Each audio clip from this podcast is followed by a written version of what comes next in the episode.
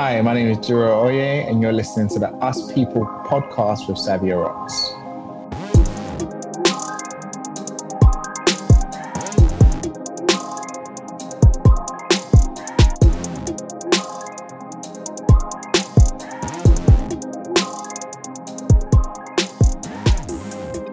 Hey guys, welcome to another episode of the Us People Podcast. I'm your host, Savia Rocks, and today I've got Duro here, who is a chief executive at twenty twenty Change. Duro, thank you so much for coming on the Us People Podcast. How are you? You're welcome. Thank you for having me. I'm doing very well, thank you. How That's, are you? I'm not too bad. It's a nice day outside for a change. Good, good. So I'm enjoying the fact that I have, well, technically a Friday off, but mm-hmm. um, it's still nice to enjoy what you do. So, so thank you so much for coming on the show. Um, You're welcome. The first question I always have for everyone is a little bit about their background. And the reason why I ask people about their background is just so the listeners can connect more with you as an individual. So my first question to you is, could you tell us a little bit about your background of where you grew up and where you were actually brought up and how that inspired you to get into filmmaking, not just for yourself, but also to inspire young people? Yeah. No, um, so I was actually born in Nigeria, Lagos, Nigeria. I came here when I was five. Um, and yeah, the first place that we lived when I came into the U K was uh, pretty run-down council estate in Broadwater Farm, North London. Yeah. Um, yeah, so that was kind of like my first kind of exposure to what life could be like in the U K, in London. Um, and yeah, it wasn't... Uh, half of what I expected. You know, obviously growing up in Nigeria, you expect, you know, the streets to be paved with gold and, you know, money to fall off trees. Yeah, that wasn't, that wasn't what I experienced in Broadwater Farm. Um, so yeah, I was pretty much stuck in the in, in, in the thick of it, and very very quickly I was able to realise that um, this isn't the kind of life that I wanted to live. You know, for myself. This isn't the kind of life that I wanted for my family, for my kids. Um, so I was young, I mean, when I think about kids for, but that's just the kind of person yeah. I am. I'm always thinking about the future. But it was, um, I wasn't inspired by what I saw inside the house. I wasn't inspired by what I saw outside the house. And that's kind of where like my imagination kind of grew. Yeah. So I was more so inspired by the things, sounds weird, that I, I saw in my head. No, you ha- you know what it is? I think you just had a vision. From a young age, you had a vision. one hundred percent. and that and that was your goal. Yeah, so yeah, you just I went guess, with it. I guess that's what it was. So yeah, I was always, you know, looking inward and, you know, just exploring things in my imagination. And that's kind of where my creativity kind of grew. Um, but obviously you needed the practicality to go with that creativity. So I wanted to, you know, make money. I wanted to sustain myself. We moved Um, from North London to South London. It's probably in about year six. So it was what, ten, eleven? So I really grew up in South London. So we went from Tottenham to Woolwich, um, South East London. And yeah, it was it was a bit better because we didn't. It wasn't a council estate now; it yeah. was a house, and you know, it looked a lot better than where I was coming from. So I thought, you know, we're progressing. You know, we're moving moving up the ladder. Moving up. But the more you took a deeper look into the area and the people in the area, the more you realise it's somewhat the same. It's just a better environment. It's a bit of a suburban environment, so you think it's better, but same kind of things are going on. Um, same kind of people are moving in and around those places. And yeah, and I got caught up in what I now term street enterprise. So I use my creativity in, in, in that sense. Got in with the wrong crowd. People say got in with the wrong crowd, like we were the crowd, so I couldn't really get in with yeah. myself. So, so those things, we, we made it what it was, you know, so it's not necessarily getting in with the wrong crowd. It was, it was, and I always tell young people as well, it's like you have choices. It was yeah. a choice. It was, it wasn't, I didn't stumble upon it. It didn't fall upon me. I actively went out looking for it because I felt like that was the easiest way for me to come out of the situation that I was in, that is, you know, make money very quickly um, and progress myself. But I'd say I was involved in that for about eight years. So from the age of twelve, yeah, twelve to about twenty-one. Wow. yeah. yeah, so I was quite early. I was I was an early adopter. as you would say. um, yeah, but I mean, if if you're surrounded by it, if you have uncles involved in certain things as a young person, yeah, that's true. You know, you, you pick up things very quickly, and just the kind of personality that I had, very quiet, observant. You wouldn't even know I was in the room, so you're having conversations, but I'm recording everything that you're saying in my yeah. head, and then, you know, replaying it to my friends, and very quickly we set up our own kind of network and just worked our way up. Um, so by the time I was twenty-one, I was pretty much running several operations on my own. I was very comfortable. There was nothing that I wanted to buy that I couldn't buy. Obviously, my eyes got bigger, and there were things that I wanted to do.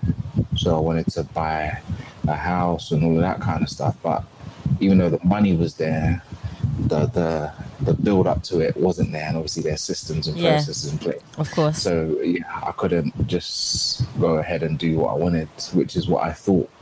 When I was younger, if you had the money, you could just do whatever you want, but it's not the case. You have to also have the money in the right way. It's a procedure, yeah. Exactly. I think we've all learned that at some point. This is it. So this is it. So at twenty-one, it was at that point that I realised I can't continue on like this. You know, I could have the money, but everything else that comes with it that I now want, I can't get. So I have to go back to the drawing board and start again from zero and build up myself again in the right way, so I can do the things that I wanted to do properly. So that's where my story of transformation started at the age of twenty-one. Um, but at that age, I felt like I'd already lived uh, an entire life. So it's like I was, I was reborn and like a new clean slate, yeah, ready to go again. So yeah, that that that, that was pretty much my journey. You know? You've had, from a young age, you've had a really incredible journey already. Compared to, we haven't even gone on to the other half of your life yet. I know, right? And this is just the first question. Imagine that. I know, I know. So when you told me you had fifty questions, that's why you can imagine I was a bit scared. No, no. All day. I, no, you could be. I always say that to my guests. I was like, we could be here all day, because yeah. I en- I enjoy pulling out the information from each guest, and I think mm. I'm humbled that the guests enjoy giving the information to yeah. help inspire other people, because there are so many people out there, for instance, who are doing different types of podcasts, and um like I said to everyone, when I was doing my research on different types of podcasts, it was more about me, myself, and I, who, what kind of celebrities I can get on my podcast, or what kind of ratings I can get. And that's not something that I kind of wanted to get mm. into. I wanted to educate people so mm. they can understand, each person who's an entrepreneur, each person who's gone through a hard life can understand, no matter what your life or your background is, you do have a chance to be anything that you want to be, and do it in a positive Absolutely. way. No matter our Absolutely. background or what we've done. So exactly. that's most definitely exactly. something. So how was your your life growing up as a young... I know we spoke a bit about it just now, but how was your family mm-hmm. life, and how was your family towards you when you were mm. doing all of this? Do you know what it is? My family, I think I probably... Everyone would say this. I've got the best family in the world, right?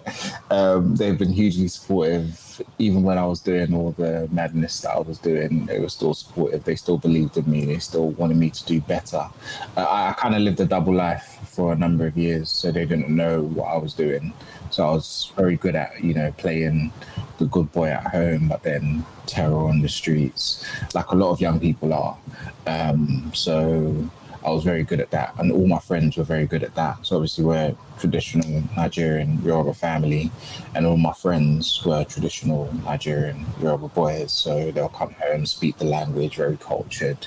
So everyone would just automatically think, oh, you know, these boys are well raised, but not knowing that, yeah, literally people were scared of us on the streets. But anyway, so yeah, yeah, it was a, it was a bit of a mix. But like I said, when I went to university, um, so between the ages of eighteen to twenty-one, it was I was the first time I was able to move away from home and just kind of gain some level of independence. It was in that moment that I was able to really just kind of find myself. Um, so when I came back from university, um, I decided that, you know, I wanted to help young people like myself, like myself, um, young people that, you know, didn't necessarily have the support system that I had, didn't have someone to kind of show them right from wrong and, and show them the direction in which that they should go.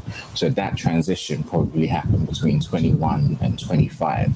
It was in that moment that I was able to realize that I've actually got something unique. I'm different. I'm not like everybody else. There's something special about my mind and my way of thinking, processing information. Um, and because of the environment that I was in, I was exposed to different people that were able to bring that out of me. Yeah. You know, so if I wasn't in that environment, my life could have gone in the complete opposite direction. Yeah. You probably wouldn't be having this conversation today. I'll probably be serving several life sentences, you know. Wow. Yeah. So it's like one of those things where I had to sit down to myself, how many other young people made the same choices that I made? Yeah. But didn't end up where I ended up because of the support system that I had and because of the people that were able to step in at the time that they did and tell me, you're better than this, you know, you could do more, like, why don't you try this? So I wanted to be that individual for those young people. You when know, did just, you realise that change? When did you realise that you needed to make that change? Was it just one day where you just... No. Or was it, it over it was, time? It was, it was a process. Okay. So I'd say it was... my time at university, it was all through that time. And by the time I finished university, I said, you know, I'm going to give this thing a shot.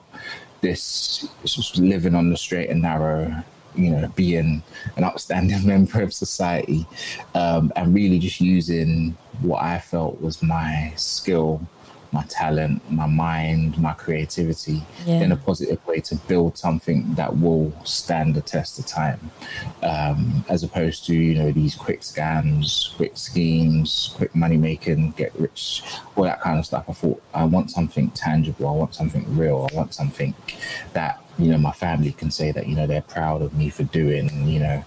So it was, yeah, while I was at university, these were thoughts that were going through my mind. And like I said, it was it was several years. But th- when I finished university, that was the cut-off point. I was like, you know what, I'm really just going to give this a shot and yeah. see where it goes. You know, I didn't know whether it was going to pan out. I mean, it's still panning out. But that's know, the journey. But, um, that's the beautiful fact about life, is the journey. journey. Yeah. So I didn't know, I didn't know, but I just thought, I tried other things and I was good at that. You know, I've never really tried doing this properly. So I can't put my hand up to say it's not going to work. You know, there were questions that I had, but I didn't have the answers to until I made that transition. There's the only way that I could make that transition or get those answers if I made those transition that, that transition. So even the people that were helping me, the mentors, family members that I had that were trying to put me on the straight and narrow, they didn't really know the depth of the things that I did and what I was involved in. So they couldn't really help me. I was the only one that could help myself because I knew how far into that world I was in. So I had to make that, you know, conscious decision to say, I'm not doing this anymore. Even the people that I was involved with, they thought I was crazy at the time because everything, seemingly, everything was good. You know, why, why would you leave now? You're at the top of your game, making all the money, you've got all the access, all the networks. Why would you leave now? It's not like you're you're not in trouble with the police. You don't have beef or anything. It was crazy. You know, I just said, I'm not doing it anymore. They laughed at me. They thought, yeah, you run out of money, you'll be back. No, it's been, I think we're... Are those people are those people still your friends now? Would you say those people are still um, your friends now? See, friend is a strong word. I, that's that's why I said it. That's why, because I know associates and friends are completely two different Very, very things. different. But uh, to be honest, I'll be honest with you that there are a few of them that are still very good friends now. You know, my the best man at my wedding was one of the guys that I was involved with on the streets. And what the, the, the beautiful thing about our journey is it kind of splits into two worlds. So I lived in Southeast London, and because I wanted to be different, I went to college in Southwest London. Okay. So I traveled, so I was able to mix with a whole different group of people. And even though we're all involved in the same things, but from different aspects. So my network was quite wide. Um, and my guys over at Southwest London, they turned their lives around before me. So while I was at university, I think that also helps me to think about, yeah, maybe this road that we're on isn't all that it's panned up to be. And I, I would probably say that they were worse than me in some of the things that they did. And I think if they could turn their lives around, surely, you know, I must be able to do something. Could, you know, like, yes, I was thinking back, but I, I was still enjoying what I was doing. So, yeah, the guys in Southeast London, I was one of the first to, you know, turn my life around in, in, in that area. They were the ones that were more so laughing and saying, "Hey, you'll be back." But eventually, say, if we had a group, gang, brotherhood, whatever you want to call it, of maybe forty-five strong, probably about forty of them have turned their lives around. That's now. Good. About, just about, about five of them are still daddies. So you are now the army of positivity. This is it. That's what I like. This is it. So this is it. A, ran- a random question is, so if you say forty mm. of you have changed your life around, what happened to the other, say, four or five? Like I said, they're still they're still around. Um, some of them have been in and out of prison. You know, now they're trying to start businesses and do stuff. But you could just tell that a few of them are still dabbling, yeah. you know, certain things. But my philosophy is always you, you can't you can't sit on the fence. You can't have yeah. one foot in, one foot out. That's you true. Have to be all in. Yeah, you know, it's I just agree not gonna work. And I think it might take them some time to realise that. Um, but everybody has to come to that conclusion on their own. Yeah. You can't force people. Some people have you know, to know. It's one of those things. Yeah, you have to experience it on their own. So, yeah. How did your journey begin in film? Because this is something that I was like, whoa, okay, you do film is not film is not easy, and it's definitely not nah. an easy industry to get into. So, yeah. How did your journey begin within film, and what made you become emotionally connected and attached to it? Do you know? Um, Like I said, I've always had a creative mind. So once again, it was at university.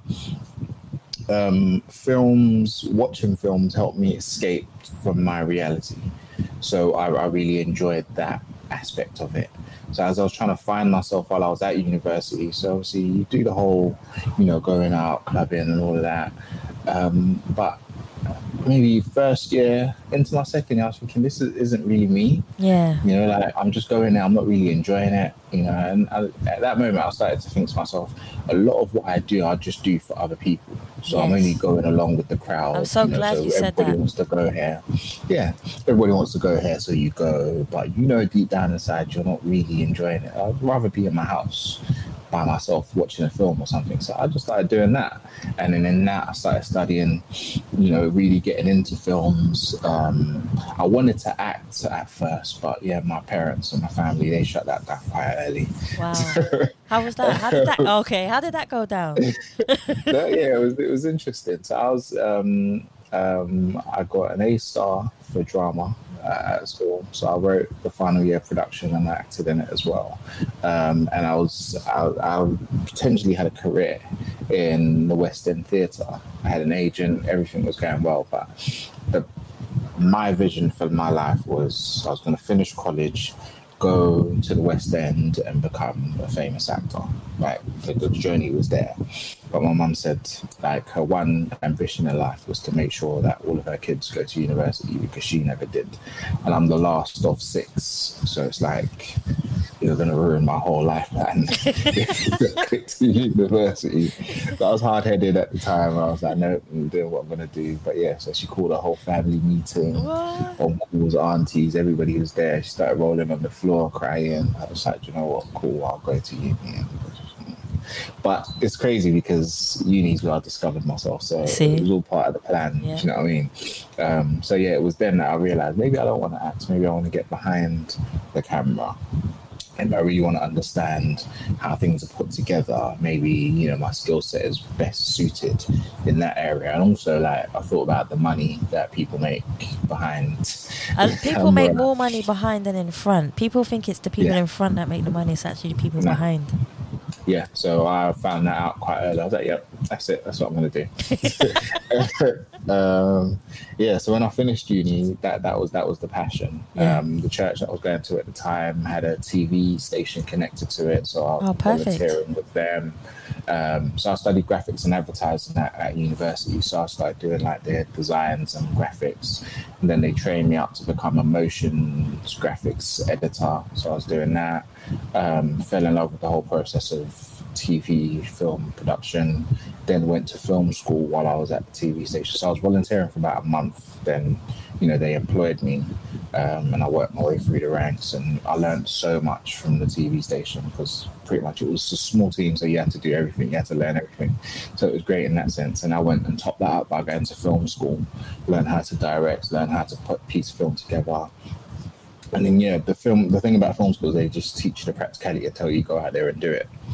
And I'm ambitious anyway, so I made my first short film while I was at film school. Um, it was a ten-minute film. I think we spent, I think we spent, uh, I think I spent like two thousand, two and a half thousand pound on it, um, just to get it done. And then I went to the cinema in Canary Wharf, spoke to the manager, asked if I could hire out one of their screens to screen my ten minute short film. He's like, yeah, sure, I'm gonna have to pay for it. um I said, no problem. So I'm gonna charge people um ten pounds yeah. to come in for a ten minute short film. He's like, people are gonna pay a pound a minute. So yeah. So, yeah, we sold that out. um We had like four hundred fifty people there, and everybody really loved the film, and they said, yeah, you really got a knack for this, so go ahead and, and you know, pursue it. So from there, I did a, a longer course, a, a year course, which gave me a full, full-on qualification as a director. Um, and then I got into um, documentary filmmaking, which was similar to what I was doing at the T V station. You know, I wanted to find people like myself with, you know, transformational stories and get those stories out there. So while I was at the T V station, I had a show, invited these guys along, which we met online, social media, someone connected us. Um, and yeah, we just hit it off. And they, they, these were the three guys from Brixton, ex-gang members from Brixton that turned their lives around. Um, and yeah, we just really gelled. So they'd never really met anybody like me that has turned their life around in the way that I did, and was still relatable. So I wasn't weird, I wasn't strange. You know, even though I didn't talk like them, I didn't sound like them, I didn't look like them, they knew that my story was genuine just yeah. because of how much information I had. And they, you know, as they say, you know, real recognised real, so they could That's know true. That. Most definitely. You know, yeah, these guys genuine, and, and yeah, they just wanted to learn um, how to transition in the same way that I did, because obviously you have people that lived a particular lifestyle, and if you met them today, you'd still be able to tell that yeah, yeah. this person's from. But yeah, I feel like when the change comes from within, you shouldn't even be able to. Like, I don't, I hardly talk about the past anymore because it's, it's unbelievable, like just how far you've come I've as a person. Yeah. It's like, it's only if you know that you know. So it's it's even better when it's other people talking about it. I don't That's need true. To, because there's so much has happened since then that I don't need to draw on, you know, where I was back then, because it's completely different, I'm a completely different person. So that's pretty much how I got into film, and I made that documentary. Um, in order for me to make that documentary, I had to leave the T V station just because of the time, effort, and energy that was required.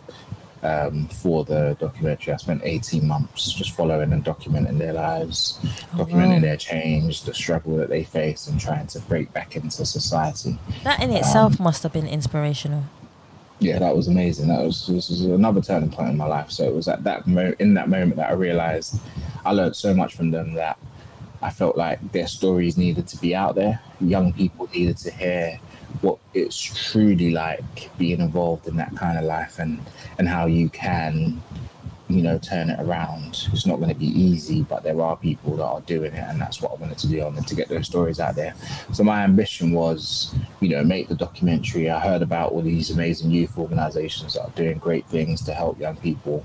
I thought, if I can get this story, authentic story out there, give it to them, they'll be able to do what they do, turn it into workshops, take it into schools, prisons, and that would be it. You know, my debt to society would have been paid, and all the young people that I led astray would be able to watch this and turn their lives around. And I thought, yep, that's it.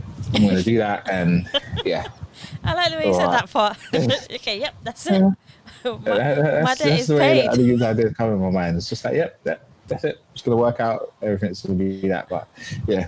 One thing, one thing I love that is so beautiful and unique is the way that creative people's minds work. Not everyone is able to understand them, because our minds are very unique. People think we're weird, people think we're eccentric, and uh, it's. But I find it as something that is rare. And yeah, I think that's what makes true. I think that's what makes the world different.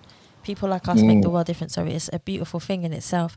How important is education? Well, we we talked about your mum rolling on the floor, so that must have yeah. been a turning point. But how yeah. important is education to you? And how do you feel that? Do you feel that young people should have an education so that they can become better within themselves? Or do you think that their talent is enough to get them no. where they need to go? No, talent is not enough, because talent needs to be coupled with hard work and understanding of um, where you can take that talent. I'm a huge advocate for education. Um, I want to say that I always was, but I don't think that, that that's completely true. I didn't really understand. When I was in school, I didn't really understand why I was there. I knew that I was there, you know, to get the grades and all of that, but it didn't make sense to what how I would use this practically in life. And I was one of those young people that my teachers would always tell me, oh, you know, Joe, you've got so much potential. You just need to apply yourself. You need to stop hanging around with these people. We'll sit at the front in class. And I'm just like, what am I going to do with that? You know, but it's not until later on in life that I realized that education is a foundation to everything. It really helps you break down and break down information and piece it back together in your own way so you can communicate it so that others are able to understand you. And one of the things that, you know, we talk about in our twenty twenty Change program is how, if you look at the different levels of education, when you're at um, secondary school, probably have like twelve, thirteen subjects that you're you know, you're studying for, you get your grades, and then you move on to college, sixth form, whichever one, and you stream that down, streamline to about four, you know, four. And then from that, you then go into a speciality when you go to university, and it's probably that one or two. So if you look at it, the foundation's already laid, and you're working your way up to actually specialize in something, but you're learning something from all of those different, different, um, at those different levels. And it's just basically how to process information. You can tell someone that's educated from someone that's not educated. You that's can go true. Into any room, be able to hold your own. You don't feel intimidated. You don't feel like, I don't understand what's going on here. I can't get involved in the conversation. You know, when a young person takes their education seriously, what it does, it just opens countless doors for you. That's true. And one of the things that I say to young people is your future self will thank your uh, previous self for giving you options. Everybody wants options, and the more seriously you take your education, the better of the options that you'll have later on in life. That's true. That's some good advice right there. No, that is. That's good advice.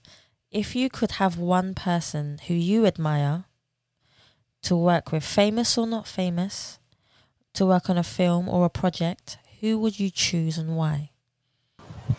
Hmm. If I could have someone to work on a film project. On a film project. Martin Scorsese. Ooh, uh, okay. Famous director, yeah. Old school. So I studied pretty much all of his films. Um, I love the way that he de- depicts, you know, the times and the seasons, you know, down to a T. You know, um, this is the latest one on Netflix. I think it's The Last Scotsman or something.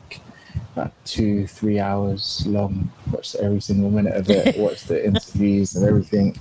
It's just the way his mind works, you know, and the fact that, you know, he started with so little, um, and he was able to make such an impact in the industry. Like, there's no director that won't tell you that they admire his work, you know, and that's someone that I would. I don't even need to work with him. I just want to sit under him and, and learn. We're going to send know? this to him, okay? We're going to send this to him. You know, so it's not even a matter of, you know, working with him. I'm I'm I'm a huge advocate of learning, learning from people. You know, being mentored. You know, that that that's that's that's that's me. So if the opportunity came to work with him, great. If it, if it was just to have a conversation with him, great. If it was just a dinner or a coffee, great. You know, because there's so much that you can draw from those things. It no, doesn't that's have true. To be a full-on project. You know, because yeah, that's that's who it would be. What do you consider to be your most challenging challenging aspect of being an entrepreneur and a filmmaker? and also working within the I Am Challenge program. I am changed. I am sorry. I am, yeah, sorry. I am changed. So you see how my brain works? I am changed. She corrected me, guys. I am changed. You know how many um, times I've said that to myself? Seriously. um, for me, I think the most challenging part would be will be balance. Oh, that's you a know, good one. There's um, I think there's so much that I'm capable of doing. Mm-hmm. That at times I want to do, I want to do it all, and I don't want like any of my gifts or my talents to to, to be wasted or to lay dormant. So yeah. I feel like at any given time I'm always questioning myself: am I doing enough? Yeah, you know, I think we all do that. Am I getting yeah. the stories out there? You know, am I doing enough to ensure that the right voices are being heard? You know, when it comes to being a, an entrepreneur, social entrepreneur. Right now, obviously for several years, probably about about six years, I was kind of like a lone founder, just doing everything. But I now have a board in place. I've got a non-exec directors board, people from all walks of life. I've seen it on your website, yeah. Yeah, with a wealth of experience, and they're helping me guide and, and, and, and structure what we're trying to do, strategic planning and all of that. So it's like I can be up there with the fairies, but they very much like bring you back down to earth. This is what we need to focus on now. So even like everything that's going on with twenty twenty Change right now, there's a lot of change within the organization in terms of streamlining our vision, being focused, being um, intentional about what we, what it is that we want to achieve, and then moving on. So I'm always, I was always reverting back to my original vision of having like a three-tier organization that works within the community, works in the schools, and then works within the prisons as well. They're like, that's great. It's a great vision. But right now, we need to focus on this area. So yeah, um, I think having them on board has really, really just kind of helped me in that sense. Um, being able to select the film projects that I work on as well has also kind of helped. So it's not like with film now, it's never, it's not, it's not a thing where I do it for money. It's does this align with our organization? Is this aligned with me as an individual? Is this something that I have the capacity to get involved in right now? There's so many things that I've turned down just because it's not a good fit, as they say. No, that, no, that makes so sense. It's, it's, it's not a good fit. So it's, it's, it's finding that balance, and then also balancing it with my personal life as well. So there could be times where the work that I'm doing with the organization is all consuming.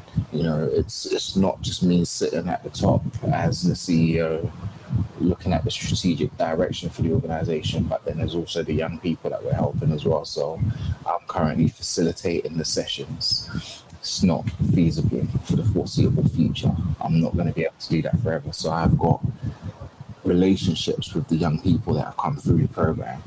Year on year, that number's increasing. Year on year, you know, the, the the pool of people that are mentoring is increasing. If they're going through something and they need some advice, and then they'll call on me. Do you know what I mean? So it's like, it's becoming a lot. So if you think, if we trace back to when we started over seven, over seven years ago, we've got over seven hundred fifty young people that we worked with in that time. So you can imagine. Thankfully, they're not all going through stuff. So thankfully, there are some that, you know, fully advanced, just totally fine on their own. And they're also coming back and helping out as well. But then just imagine COVID happening. You know, people on lockdown, people losing jobs, internships, businesses folding. It's a lot. You know, so it's just... Yeah. It's been sad to watch that happen. Yeah. So for me, it's definitely that balance, finding that balance. I can't say that I'm fully there yet, but everything with time. Yeah, by the end of this year, I, could, I should be able to say I'm in a more. Don't balance. Worry, I'll come back to you in a couple of months and say, there you, there we, what's going on? So how are we looking?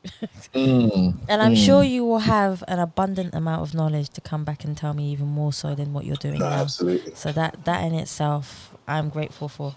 So tell us about the I Am Change program, because mm. when I, w- I read literally everything. There's nothing on your website I don't think I didn't read. Okay. Yeah. So yeah. I want to know how it started Um, mm-hmm. What made you get that epiphany in your mind to start it? And mm-hmm. how did it all start from the beginning of the process to where it is now? If you don't mind mm-hmm. explaining. No, not at all. Um, so how it all started, the epiphany came when, like I said, um, probably two thousand, uh, when I was twenty-five, how long that is now, this is what, two thousand, twenty ten, um, was when I realized that actually you've been tremendously helped by the people around you.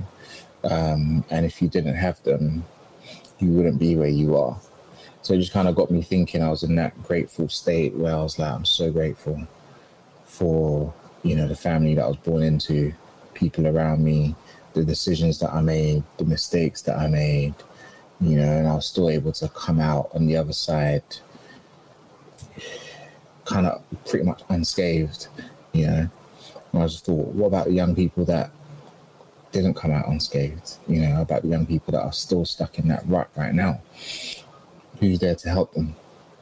And I've been so greatly helped. It's only right, you know, that I go back and, and, and help others. And I just thought to myself, not everybody's going to wake up like I did and say, yeah, I'm not going to do this anymore and just completely turn their lives around. It's going to be very hard. So what can I do to make that transition easier? You know, what, what can I do to help them along that journey? How can I help them see themselves in a more positive light, regardless of the mistakes that they made, you know, the stains on their record or their their checkered background? How can we still draw the good from them? Um, so I just started tracing back what helped me.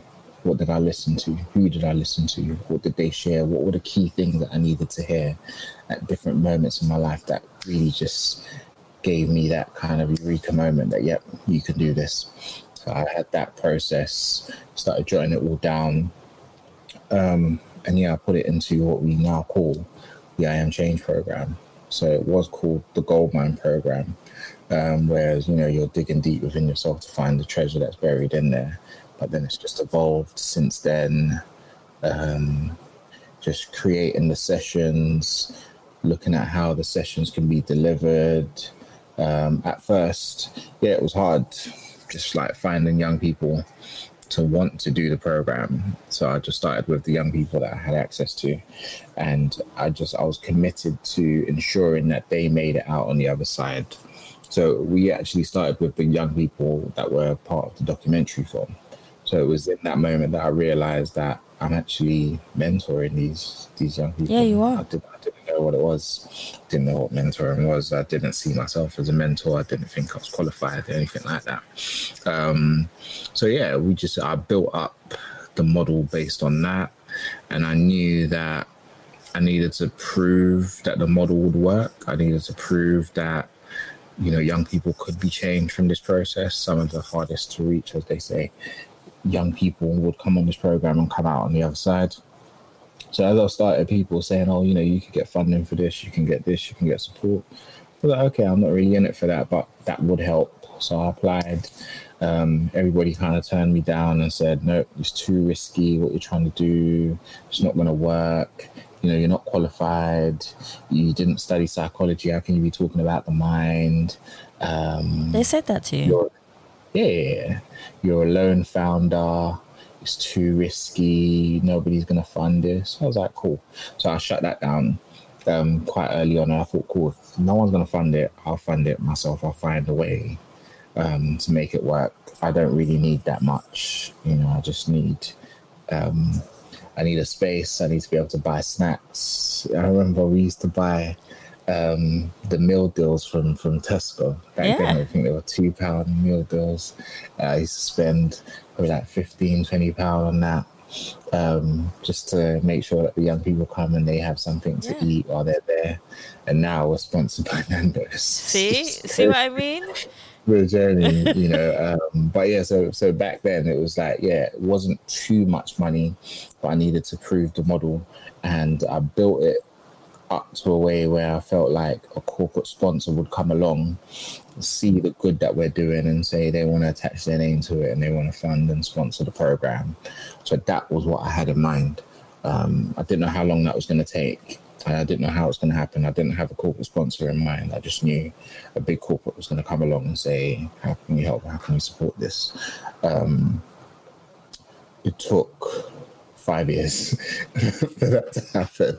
But we just kept doing good work. You know, we kept changing the lives of young people. Numbers kept going up. Um, we just kept plowing on. Um, and yeah, we had an Evening Standard article go out in two thousand eighteen. Um, and yeah, the G M of Converse, the trainer brand, was on his way home, on his commute, picked up the Evening Standard. What we didn't know is that they had a global meeting probably like the day before. One of their values is to serve youth. And they just said to themselves that we're not doing enough in this area. What can we do? You guys have a think about what we can do and come back. So on his commute home, he picked up the oh Evening my Standard, gosh. read about what we were doing and said, this is exactly what we're looking for. Emailed me the next day, got back into the office and said, you guys want to come in for a meeting? You want to support? We love what you're doing. We want to support. Um, so yeah. And because I had it in my mind that I wanted a corporate to come along, when they asked us what we needed, I had my list, I rolled everything you off. You manifested that a long time ago. Trust me. He just he sat there for like thirty seconds. He was like, yeah, we can do this. I was like, oh, okay, cool. So everything that we wanted was in there. It was financial support, space, um, sponsorship packages, help with graduation ceremonies and introduction to their networks. Yeah, that's how it happened, and that's that's how we got to where we are now. So that was two thousand eighteen. We signed a three-year deal with them, so we're the deal's coming. So we're in our third year of that deal now, um, and they've been just simply amazing and introduced us to their networks, um, and that's how Nando's came along. Um, so they introduced us to Nando's. Nando's said the same thing. Love what you're doing. How can we support? So this is what we need. Cool. No problem. Um, and yeah, and the list continues to go on. So since the whole Black Lives Matter movement became a thing, we started talking about that. And obviously we've got like a nice network of corporates that support what we do. And they just probably had about two hundred, two hundred fifty conversations around that, talking to different teams, you know, kind of advising them on how to lead certain conversations. And they were just like, you've got a unique perspective on this. You know, it's very different to what we're seeing on mainstream media, what we're seeing on social media. Why don't you think about, you know, getting more more corporates on, on board with what you're doing? And that's where the idea, we had a corporate roundtable on Wednesday. We had about forty, forty-five individuals from fifteen major corporates around the table, all willing to support what we're doing moving forward. So yeah, we've got some exciting stuff in the pipeline, but it all started with me just wanting to help young people that were in the position that are in the position that I was in come out of it. And yeah, here we are. Talk to me about what a session looks like in the I Am Change. So say if I was an individual or youth and I want to come and sign up to the program, what would you expect from me to be able to come into the program, and what would I achieve at the end of the program? Mm, that's a very, very good question. So young people come on the program. We kind of target young people that are trying to find their feet in life. We we, we market the program as we teach the things that don't, you don't necessarily get taught in schools. So things that you should be taught in school. So all the things that you need to be able to function as a as an adult, basically. So people that are still trying to navigate this thing called adulthood, trying to find their way.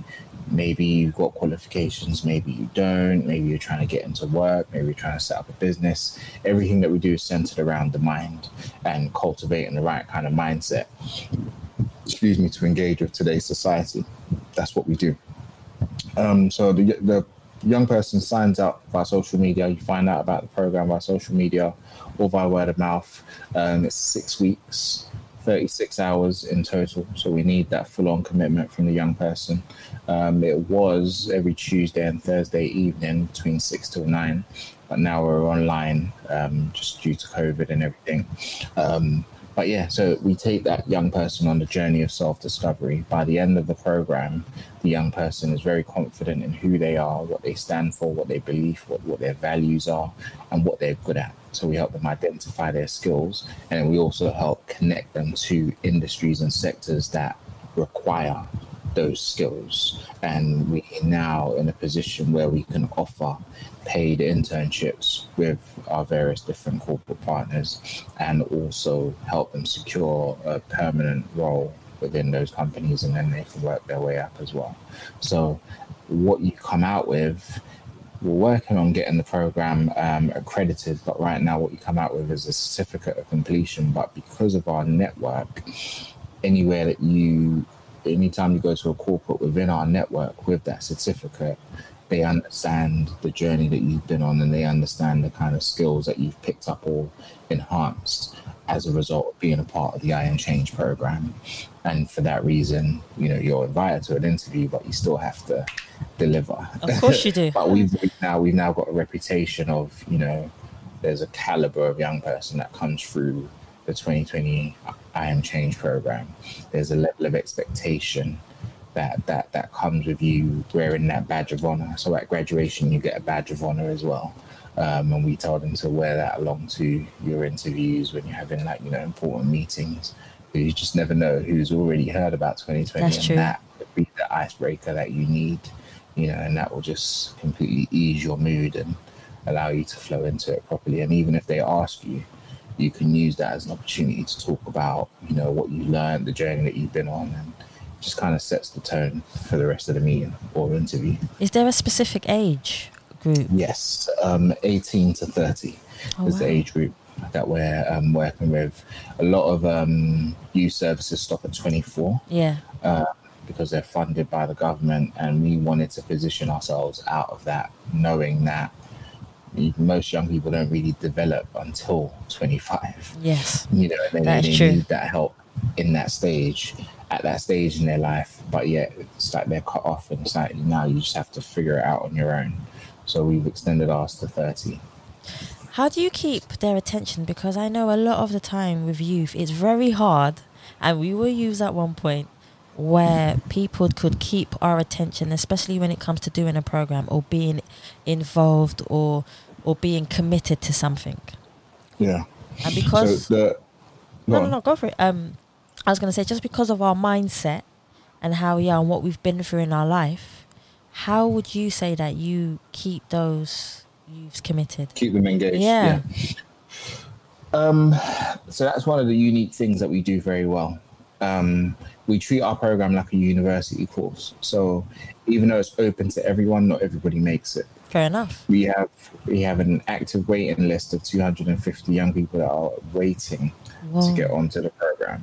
So you getting onto the program alone is, is a cause for celebration because we, we only take on cohorts of twenty-five, and we host um, five cohorts of twenty-five a year. That's one hundred twenty-five young people. Um, that's going to grow and expand in the coming year. Um, but right now, that's that's the capacity that we can handle. So once you sign up for the program, each time we have a recruitment round, we have about seventy, eighty odd young people sign up for the program. So at that moment, we already start filtering them through. We check and we gauge their level of commitment. Of course. So from the registration, it's only open for two weeks now. Once the deadline's closed, the deadline's closed, you have to wait for the next round. Um, then we invite you along for an open evening. If you don't show up for the open evening, you're already scrapped. If you can't make the open evening for one reason or the other, um, and you let us know, then we might, you know, still yeah. consider you, but we ensure that everybody comes along for the open evening, because at the open evenings where we give them full-on information about the program, how it runs, your level of commitment, what you need to do in order for you to graduate, and if you don't complete the program, you don't graduate, and you have to reapply again in order for you to graduate. Um, so then after the open evening, we invite them to an informal Um, interview, which lasts about ten, fifteen minutes, okay. just for us to get to know them better, understand their background, understand why they want to be part of the program. And based on how that interview goes, we select those that we feel would benefit most okay. from the program, and those that are willing to commit to the time that's needed um, for them to be on the program. So what keeps them engaged? One, the sessions deeply interactive, yeah. so you have to you have to be involved, um, and that was one of the concerns that we had with moving online. How can we keep that level of engagement online? But thankfully, it's been the same. You know, people have said that, you know, they've absolutely loved the online sessions. They've loved the fact that we've been able to continue, especially with everything that's going on with COVID. It's just that they look forward to the sessions. It's an uplifting moment in their day. Um, so that's been good in that sense. Um, so the, the sessions are interactive. We get the young people to talk, we get them to engage, we get them to open up.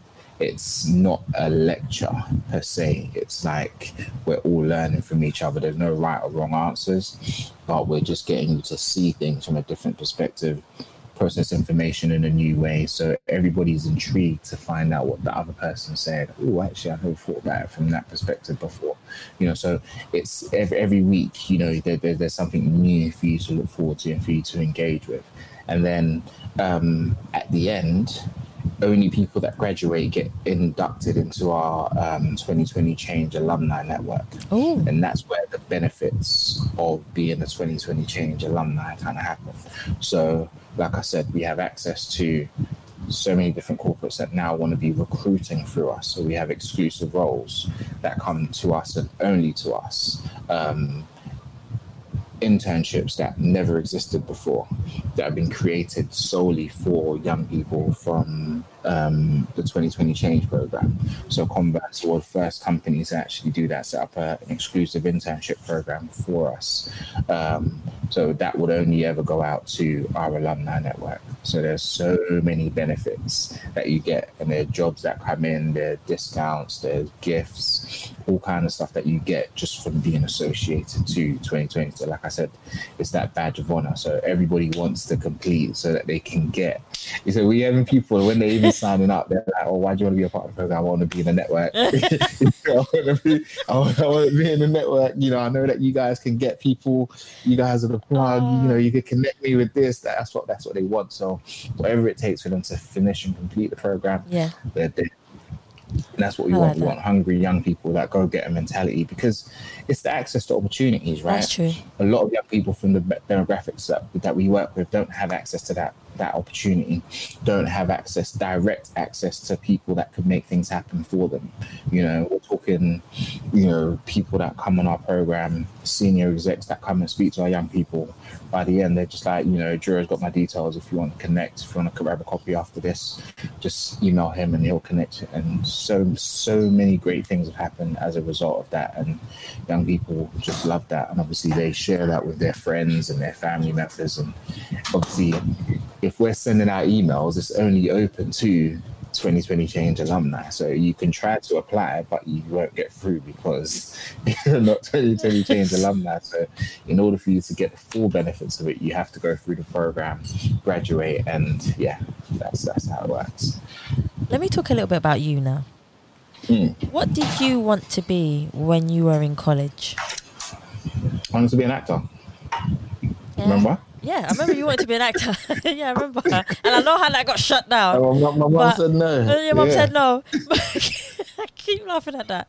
But even after that, being an actor, have you ever said to yourself that even though you're doing what you're doing now, which is brilliant, yeah, do you ever feel like that is something that you would ever want to go back to? What, acting? Yeah. No. no. You've, ne- you've never... I'm, I'm- you have because no, the reason why I ask is because so many people do, when I ask that question, so many people say to me they're doing what they're doing now, but then when I say to you, what would you say to your younger self if you wanted to be an actor like you were, like, although you got shut down, is that still something that you would want to do? No, so uh, I'm at a stage in my life where, I mean, not at, but I got to a stage in my life where I was able to look back and actually, I think it was I think it was probably around my thirtieth birthday, I was able to look back and really appreciate the journey that I've been on and every single thing that I was involved in. So all of the gifts and talents that were placed inside me, I was able to recognize this is actually why it's there. You know, like a lot of young people tend to think, oh, I'm so gifted and talented in so many different areas. I need to do all of these things. But I realized that it was all part of my journey. I, I did acting to enhance my creativity, so I can paint, I can draw, and it's like I could have gone down any one of those routes. That's right? Exactly but why I asked the question. Me, yeah, it led me to this, and I've been able to use each and every single one of those skills and those talents even in my role now. Yeah. Did you get it? So yeah. when I started the organization, like I said, I was a lone founder. So I designed everything. I designed the artwork. I designed the logo. I designed this. You know, I scripted the videos. I did everything. I could wear many hats because of my background, you know, and then, you know, me having a passion and a desire for film led me to go into production. The production led me to meet the people that I met. Meeting the people that I met led me to set up the organization. So it's just gone full circle. So in that reflective mode, in my at my thirtieth birthday, I was thinking, wow, like, look how everything just pieced itself together. Imagine if I only just took a little piece of this pie, I would have missed out on so much.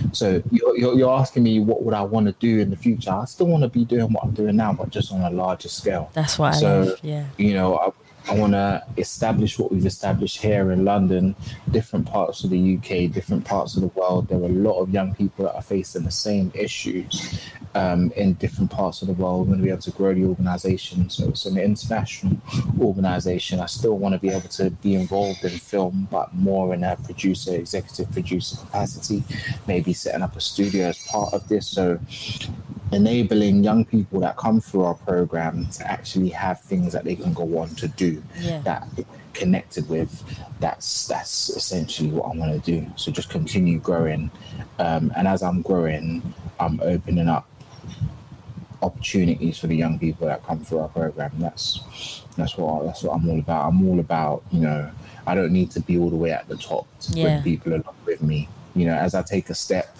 you They're guys take a step with. that yeah, was I like and, that. And that's, that's been that's that's been the beauty of our journey. So when we started, and you know, we didn't have an office space and all of that kind of stuff. Young people saw that. Now we're in Soho. Young people are seeing that. So there are young people that have been with us from the beginning. So it's like what I'm saying to them and I'm telling them to do, I've already done. I'm not. It's not a case where it's like, oh, it's just wishful thinking, or wouldn't it be nice? No, like I'm I'm, I'm living this.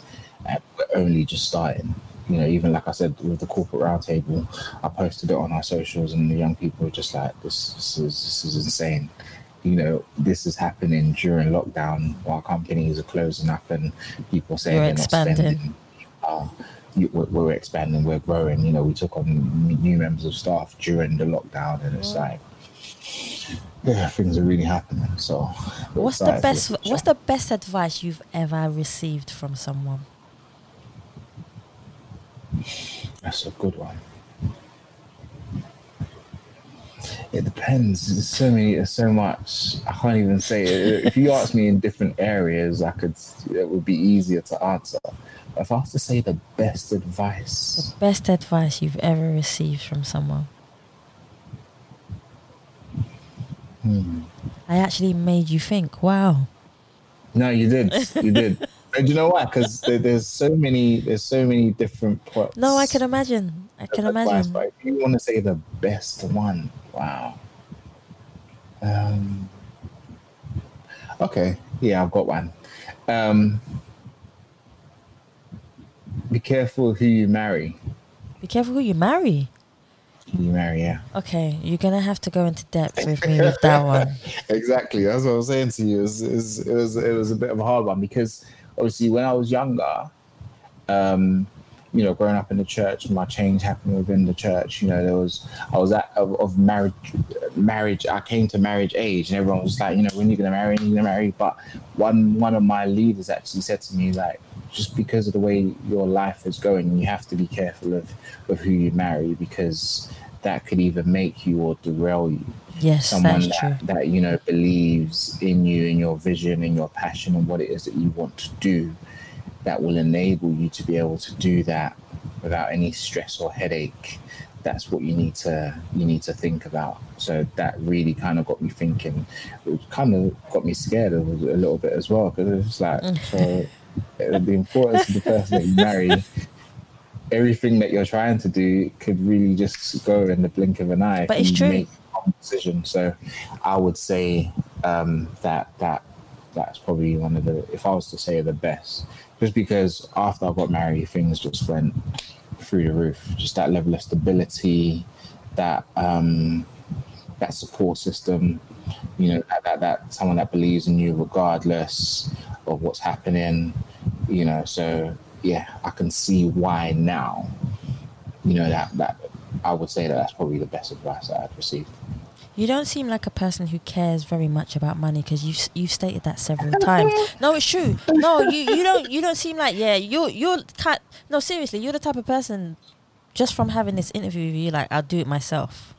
If yeah. you don't get it, you'll do it yourself, and I've realized mm-hmm. that with you. But my question is to you: if you did have an unlimited amount of money, so no matter how much money you made, you just kept on getting ten times more, what would you do to change the education system for the, the youngsters who are on your program, and just education as a whole? That's a very, very good question. And it's a question that I think about all the time. Um, so, yeah, just back back on that, that whole not caring about money thing. So, like I said, I came into money quite early.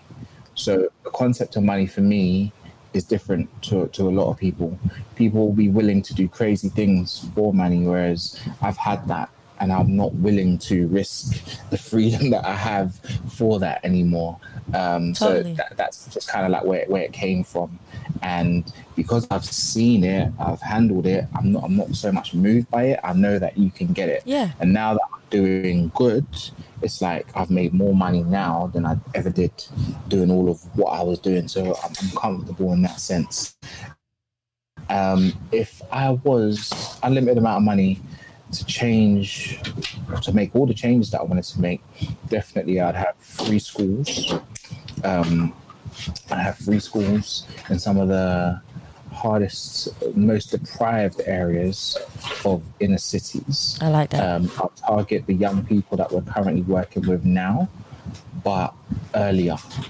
So young people from broken homes, young people from, um, you know, just abusive environments, because there are things that a young person's exposed to quite early on that kind of scar them. Yeah, that is very true. Future. Yeah. And um, and I'm not saying that I'm gonna get the young people to grow up too quickly. I also believe that it's important for you to, to have a childhood.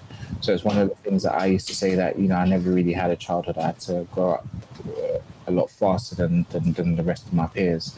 I think a young person, a child, should be allowed to be a child. You know, so enabling that environment where children can be children.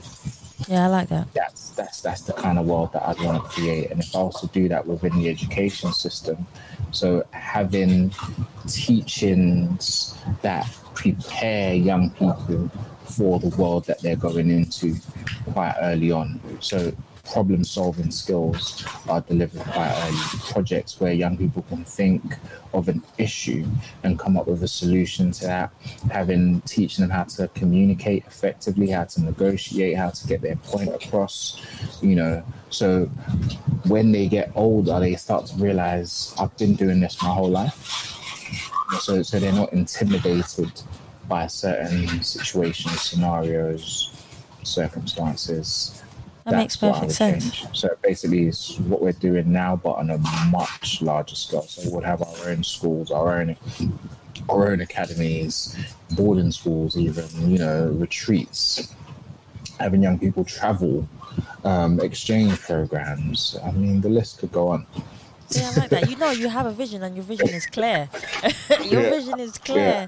clear as day. Yeah. So my next question for you is, if you had to choose one quote, or one quote alone, that represents you as a person, what quote would you choose, and why would you choose that particular quote? One of my own quotes, or just a random be, quote? Any random. It could be yours, it could be someone else's, but one quote that just resonates with you as an individual. I'll say it's one of my own. I'll take one of my own, because I, I, I live by it and I stand by it. And that is, if a young person doesn't have a plan, the community will create one for them. And when I say that, it depends on who I'm speaking to. Told you. it, it depends on who I'm speaking to. That will that that determines how they would interpret what, what, what I just said. You know, because it's like so many young people don't have plans. It's true. No, I agree they with you. Have, they don't have dreams. They don't have ambitions. They don't know what it is that they want to do.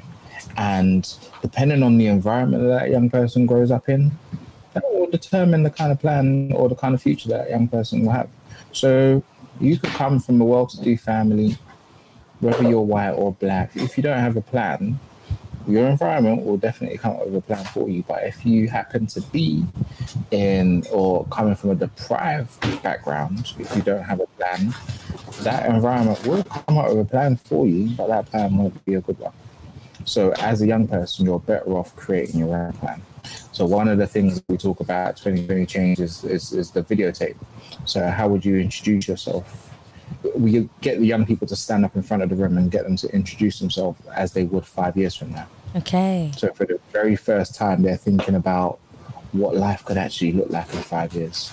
Some of them have never actually thought about this before. Some of the saddest instances is when a young person said, I don't think I'm going to be alive in five years. Yeah, it just gets that real sometimes. Because wow. It's like they don't think they're going to make it past a particular age. And that is telling in itself the kind of environments that these young people are growing up in. But then when you break away from that and you start to get the young person to actually, you have helping them understand that they have the capability to create the kind of life that they want to live. Yeah. They have the capability to create the future that they want to live in. Like, it's in your own hands and it's based on the decisions that you make now. So no matter how beautiful and how pretty you envision five years to be from now, now let's trace it back. In order for you to get there in five years, what do you need to do in three years? What do you need to do in two? What do you need to do in one? What do you need to do in three months? What do you... So it's now, before you know it, right before your eyes, the young person's created a five-year plan. And we get them to vocalize it, so speaking it forth, affirmations. So it's now like, okay, this is where I'm trying to get to. I'm focused. I've got that determination. I'm going to make it happen. I need to study. I need to take my education seriously. So without us even having to do anything, the young person is already planning this. So if this is really what you want, you've got to make it happen. How bad you want it to happen. And then we also make it realistic by getting them to throw curveballs in there as well. So it's like, what are the challenges that you envision that would happen? You want to have three businesses. What are those? What areas are those businesses in? What what industries? What does that industry look like now? What what? what how did COVID affect that industry? Will that industry still even be vibrant in yeah, five years? Yeah, that's true. So get them to think about all of these things. Like, you spend your time doing all all things that you shouldn't be doing, just wasting your time. Why don't you start planning and thinking? And this this this is the mentality that I had as a young person. So this is where my creativity came in, my imagination came in, and I started thinking, yeah, I can't live in a council estate. I can't raise my kids in the same way that I was yeah, raised. That's true. I have to do this. I have to do that. I made um, deliberate choices about not getting married until I did, not having kids until, you know, I've put certain things in place because yeah. of the kind of lifestyle. So you have to be deliberate with these things. And, and for me, that's the quote that I would um, go by. That's perfect. I only have two more for you. Okay. Cool. So my last two, well, one of the last two is, was there ever a point in your life as an individual where you felt like you wanted to give up because of lack of support, and which we spoke a little bit about before, because you didn't have the support that you necessarily needed and you had people telling you no? What advice would you give to people or individuals who are in the same position as you, as you who are mm. who have the same mindset as you, who are starting out? What advice would you give them to tell them to keep going? That's a really good one. Um, you have to have that undying belief in what it is that you want to achieve. So one of the things that we talk about at twenty twenty Change is understanding your why. Why did you start? Your why has to be bigger than your how, you know, and we talk about success triggers. So one of the ex- uh, exercises that I get the young people to do is I ask them, why do you want to be successful? You know, write those things down. What are, what are your success triggers? So when the going gets tough, when it gets difficult, remember those triggers, because that's what's going to keep you going. So we get them to write these things down. I get them to put it up on their ceiling above their bed. So when you're waking up in the morning and you're trying to hit that snooze, you open your eyes and you see your success triggers that will slap you upside the head and you get up. These are realistic things. So it's like, nah, I, I, I want this. So you have to constantly remind yourself why. So for me, I think my story is different in the sense that I never, not once, I never have, I probably never will think about giving up, because there's this burden that is laid on my heart to help young people come out of the rut that they find themselves in, because somebody helped me. And I felt like that's the only reason why, you know, I was able to come out unscathed, because of the heart that I have for the work that I do. I know that, well, the people that helped me out of certain sticky situation knew that they're helping me for this reason. That, you know, if you can get him out of this, he's gonna he's gonna do better. He's gonna he's gonna help other people. So that's for me, that that burden's laid on me. That I would never see a young person in need and just keep it moving. Like, there was a time when a young person would email me and say, "Oh, do I need some advice?" Like, yeah, I mean, maybe tomorrow. It's just it's just not yeah. in me to yeah. do that. Do you get? So that burden, yeah. it's always going to be there, because the problem, I don't see the problem going away. I just see that there are more people that will rise up to the challenge. That's true. And that's one of the things that, you know, we, we, we share with our young people as well. So when they're talking about their videotape, automatically, just because of the nature that they now have as a result of going through the twenty twenty Change program, they also want to help and they also want to give back. So that gives me hope for the future as well. So I won't need to carry this burden alone. You know, there'll be a, an army, as you said, an army of young people that will be willing to carry it in their own right. So going back to various different countries, setting up initiatives, doing their own thing. That for me is the joy that I carry and the joy that I look forward to, because I know that things will get easier for the next generation and the next generation and the next generation. And I can say that I, ha- I had a part to play in that. I had a part in sparking that desire in young people. That, that's, that's just it for me. I love that. See, I think you've given me so much knowledge today. If people do not come out of it like they have gone to university, then I do not know, okay? So my final question for you is, where can we find you on all your social medias? Please plug it away. Sure, yeah. Um, definitely find us on every single social media platform. Um, I'm on, mostly active on Instagram um, and LinkedIn. So my personal one is LinkedIn. So it's Duro Oye at LinkedIn. So D U R O, surname O Y E. And twenty twenty Change, as is, so twenty twenty Change on um, LinkedIn. On Instagram, I'm Mister Oye, so Mister dot O Y E at Instagram. And then twenty twenty Change on Instagram as well. We're on Twitter, but not as active on Twitter, because, as you know, Twitter's a negative space. Everyone's always fighting on there. So we just go there for free and keep it moving. I've realised that. But, um, yeah, so, yeah, we're on there as well. If you want to follow us on there. YouTube, twenty twenty Change. Facebook, for the older ones, twenty twenty Change as well. But, um, yeah, all of the information is on our website. Um, if you want to engage with us, if you want to attend one of our programs, website's constantly updated as well. So all of the tabs are active and you can get to know about what we're doing. During lockdown, since lockdown, we've been doing lunch and learn sessions with our industry professionals um, and high net worth individuals, just sharing knowledge, talking about how they got to where they got to. It's very easy to see someone on LinkedIn or see their job profile and think this person's always had it, but no, you'd be surprised. Trust me, I know. People, you start to realize that they're just like you. They had to graft, they had to grind, they had to work at it as well. So that's why I'm loving the conversations we're having with our Lunch and Learn. So yeah, feel free to engage with us on social media. We're very, very active um, on socials. So look forward to connecting with you all. Perfect. I want to thank you so much for coming on the Us People podcast. Thank you, thank you for all, like, thank you for your abundance of knowledge. Thank your you. Laughter and your patience. Yeah. So, guys, I want to thank you also for listening to the Us People podcast. And please remember, you can listen and subscribe on Spotify, iTunes, Google Play, or any other platform that you prefer to listen to. Please also follow us on Facebook, Instagram, and Twitter, regardless of all the bad banter that is on Twitter.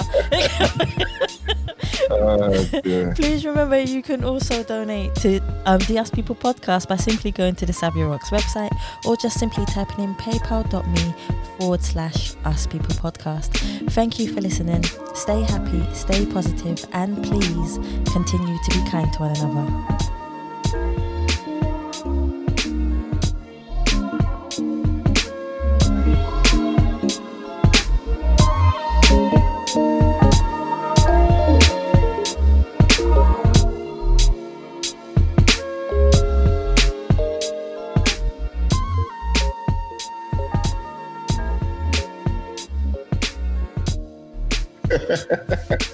One take wonder. I